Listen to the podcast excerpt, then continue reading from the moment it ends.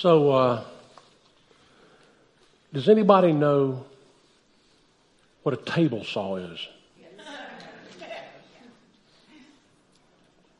It's like it sounds. It's a table, usually metal or some kind of composite, but usually metal, and it's got a hole in the middle with uh, some bracing where a saw motor and a belt and a saw blade will come up through the table. And you can wind it so the entire blade will come up if you've got a thick piece of wood or product that you need to cut, or you can twist it down and it'll go down where only a little bit if you've got a thin piece of product that you want to cut. And anybody that's a serious carpenter or cabinet builder or anything like that has owned or has a table saw. Now, the folks that do the framing, just the framing for houses, they'll have a hand circular saw. Some people call them a skill saw, but it's a circular saw. But anybody that does inside work or intricate work will have a table saw. And a table saw has a, has a guide where you can push the wood, or it has what's called a rip fence that you attach and you'll put your board up to it, you'll measure it, and you'll get the rip fence just at the right width. And you can rip a piece of wood, a long piece of wood, on this table saw. Works really great. But you see what we're talking about today scars. And I'll have you know that uh, table saws are really good at working wood, and they're also really good on fingers. Yeah. As I was building a small boat, I'm talking about a small fishing boat, I had a piece of three quarter inch marine plywood that I was ripping. And it was only about this wide, but it was eight feet long and I've got it down to a manageable piece. And when you're ripping something that's narrow with a table saw, you're supposed to use a guide or another piece of wood to push it as it gets closer. Yeah, I see some of you looking at fingers. well, I didn't use the piece of guide wood, and I used my thumb. And the long piece of wood got off the end of the table and it bucked and threw it away. And it was only then, because I felt nothing, that I realized there was blood on the wood and the table. And I had cut this finger here all the way around. My mom and dad were surprised when I came into the house. And there's a trip to the emergency room for a fellow named John Canakris to sew this thumb back on. Now, I don't have any feeling in this thumb from the scar up. But a scar is something, it's a mark. It's left on the body for healing tissue. Now, we've probably all have some sort of scar or another. It could be about an injury. And scars can be on the outside where you can see them, or they can be on the inside where nobody can see them. Where maybe it wasn't a table saw that did it. It might have been a friend or someone close. Might have been someone that you love. Could have been through a betrayal or a bad partnership a bad marriage. Could, could have been for so many reasons. And with our scars, we have to decide, both inside and out, whether we're going to be a victim to the scar or a victor. John 11. Jesus dealt with scars. John 11. His friend Lazarus he had gotten word that he died. And Jesus stayed in a place three days. And everyone was despondent, despairing, wishing Jesus had come. And in John 11, it says this As Jesus approached, when Mary reached the place where Jesus was and saw him, she fell at his feet and said, Lord, if you had been here, my brother would not have died. And when Jesus saw her weeping, and the Jews who had come along with her also weeping, he was deeply moved in spirit and troubled. You see, Jesus loved Lazarus. And Jesus was 100% God, but 100% man. So he is under able to understand how we feel when we have scars. It said he was deeply moved in spirit and troubled. And he asked, Where do you lay him? It said, Come and see, Lord. And it says that Jesus wept. I want you to know that they said, Oh, it's obvious how much he loved him. You see, even Jesus had to deal with hurt, with pain, and with scars. What Jesus did, though, is he went in and he raised Lazarus from the dead. He didn't let this define him. So Jesus experienced sorrow and pain, a scar. In Matthew 26, Jesus also experienced betrayal. Then one of the twelve, the one called Judas Iscariot, he went to the chief priests and asked, Where are you willing, what are you willing to give me if I deliver him over to you? So they counted out for him 30 pieces of silver. And from then on, Judas watched for an opportunity to hand him over. You see, betrayal usually comes from those that are closest to you that may act like they love you or they may in fact love you. I know probably all of us at one point or another have been betrayed. And it's that fleshy moment of betrayal that you realize, wow, I'd have never thought this. As Jesus was with his disciples, the week that he was betrayed, he was eating with them. And Simon Peter was with him, and it's recorded in John 13 that says, Simon Peter asked him, Lord, where are you going? And Jesus says, Where I'm going, you cannot follow now, but you'll follow later. And Peter asked, Well, Lord, why can't I follow you now? I'll lay down my life for you.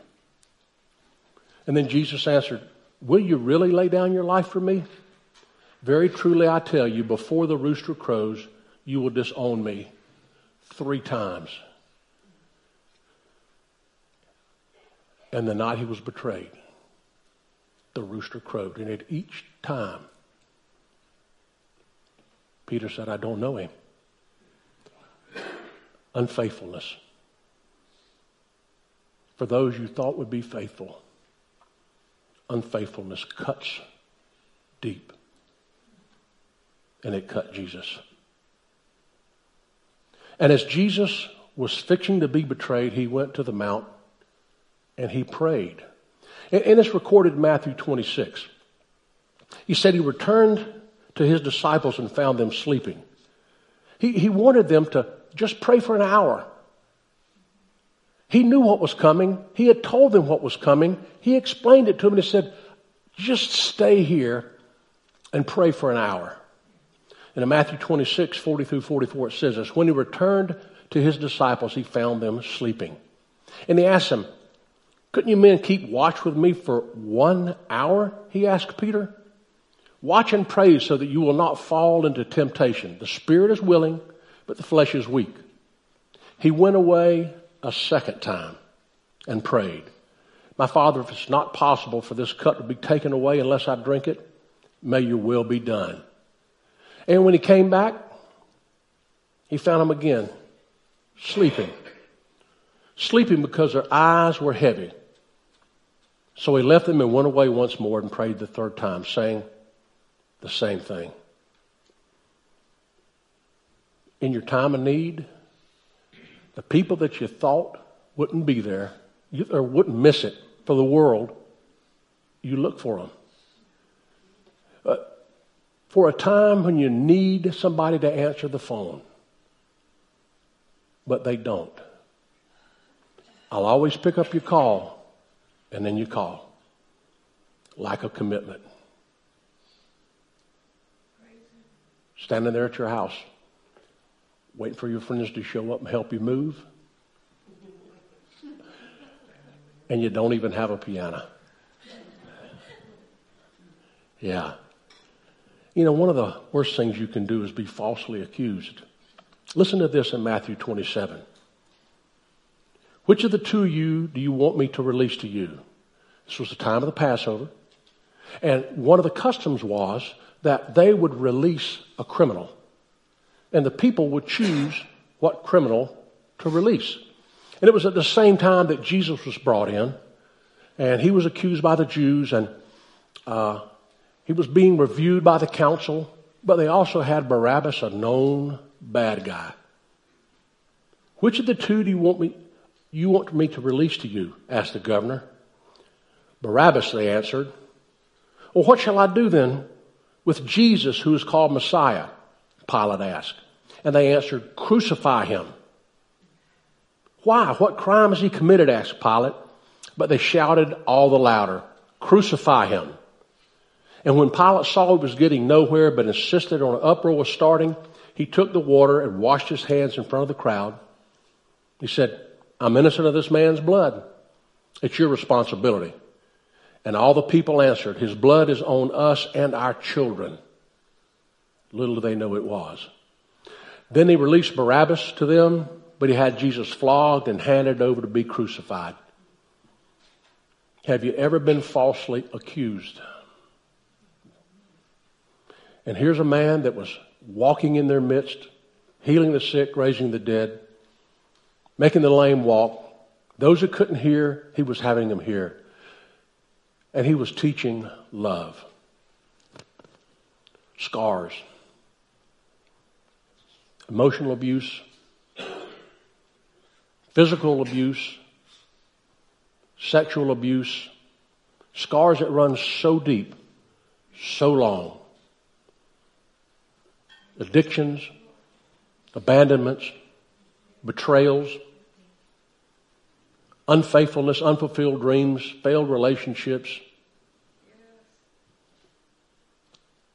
You see, you can be betrayed by a saw blade or a scalpel. They both cause scars.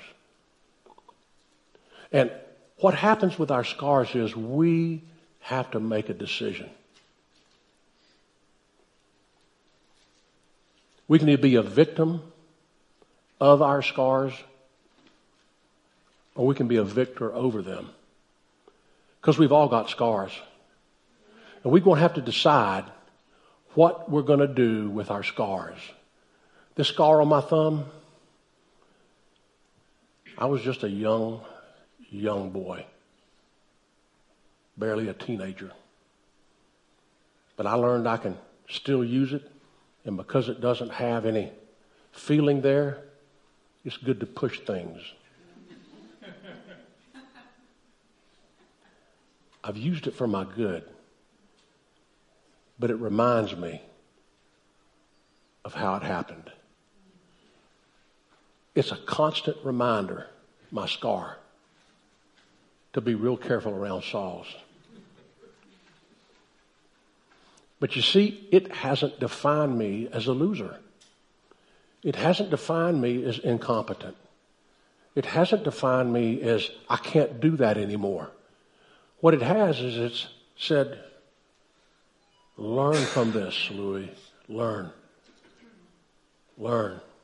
See, Jesus decided what he was going to do with his scars. I mean, the closest people to him, some of them slept. They denied him. They sold him. They falsely accused him. John 20 says this. Here's what you can do with your scars. So the other disciples told him after Jesus had been crucified, dead, buried, and arose. He was around for 40 days or so. Hundreds and hundreds of people saw him. But he's back with his closest, those that knew him the best. So the other disciples told him, they told Thomas, We've seen the Lord. But Thomas said to them, Unless I see the nail marks in his hands, and I put my finger where the nails were, and I put my hand on his side, I will not believe. Until I see the scars, I'm not going to believe. Many of you witness, and your witness is enhanced by the scars that you have. Your witness is credible by the scars that you have. You, you can't just talk about it and not live it. A false witness is seen a hundred miles away. You can try to talk smack and jack, and you can think you got it, but unless you've really been there in that situation when someone needs you, yeah, they can validate you. But this is where it gets dicey just a little bit. Number one, do you have any scars? Or number two, have you caused any scars? See, it's one thing to get a scar, and we all want to look at it in here. Look at what happened to me. Oh man, I got a scar. They did this to me. I can't believe it. I'm never going to forgive them. I can't imagine what they were thinking. I'm never talking to them again. Me, me, me. But have you caused any scars? Because if you've caused scars, today's the day to apply some healing. Not just to yours, yes, to yours. But I would proffer that God wants you to work on scars that you may have caused to others. So, what do you do? I mean, the main point is we have to define our scars, or they are going to define us. And our scars can be the ones that we've given to someone else if you've injured someone else, either on purpose or by mistake, the person that was injured understands that scar. And it will define you as one who injures, or it can define you as one who makes it right, makes it better. See, all of us have some sort of scars. The ones that we have show, they're obvious. The ones that no one can see and maybe only just us know, they really, they're hard to define them because they come from such a deep, deep place of hurt. The scriptures say this. After Thomas said, I am not going to believe until I see the scars. Jesus said this a week later, John 20.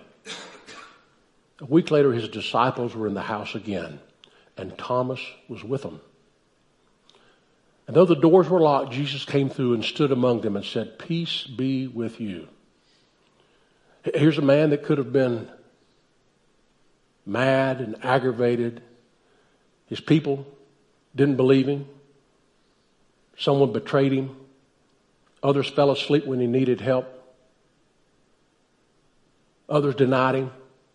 Peace be with you. And then he went straight to Thomas. And he said, Put your finger here. See my hand. Reach out your hand and put it into my side. Stop doubting and believe.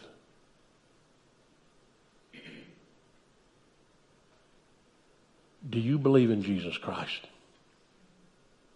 Do you need to see the stars, the scars? See, the wounds of Jesus defined him. And his wounds define us as victors. John 20, 28 says this Thomas said to him, My Lord and my God, how could I have doubted you? So, is there a scar that's defining you today? I mean, pick one. You've probably got a list of them. I've been cut more times and shot, surgery on than you'd ever want to think about. Pick one.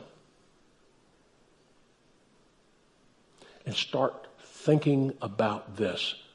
Psalm 147 3 says, He heals the brokenhearted and He binds up their wounds. Jeremiah 30 17 says this, For I'll close up thy scar, and I will heal thee of thy wounds, says the Lord. Isaiah 53 5 says, But he was wounded for our transgressions, he was bruised for our iniquities. The chastisement of our peace was upon him, and by his stripes we are healed. You see, your scars are defined. You are healed. Walk in victory today. It's God's will for your life. Now, if you've got scars that you need prayer for today, we'll have someone here to pray for you. If you've got scars that you've caused someone else and you want to make it right, we'll pray for you. I hope today, as you leave, you'll think about what's happened to you in your life, put it in perspective of the way that Jesus sees it. He, he died for us. And all those that betrayed him and all those that gave him up, he loved them enough that he gave his life for them. And he gave his life for you and me. Don't let scars define you today. Be victorious. Let's pray. Dear God, we thank you that your son died for the scars that we have, the physical, and those that no one can see, God, only you can heal. Father, I ask you right now, those that are here and those that are listening, that you would work in and through them on their hurts, their pains, their disappointments. And Father, that you would have a balm that would soothe them. I thank you, Lord, that your Son died for us, and through him we have life eternal, and that by your stripes we're healed. In Jesus' name, amen. Hello. Amen. This is Pastor Louis. I hope you've enjoyed the message today, and I hope that it has encouraged you. If you need any further information about the message or our ministries, please contact us at the numbers on the screen. Our live worship is 10:30 each Sunday morning, and we can also be seen on YouTube and Facebook at thelivingcornerstone.org. Be blessed.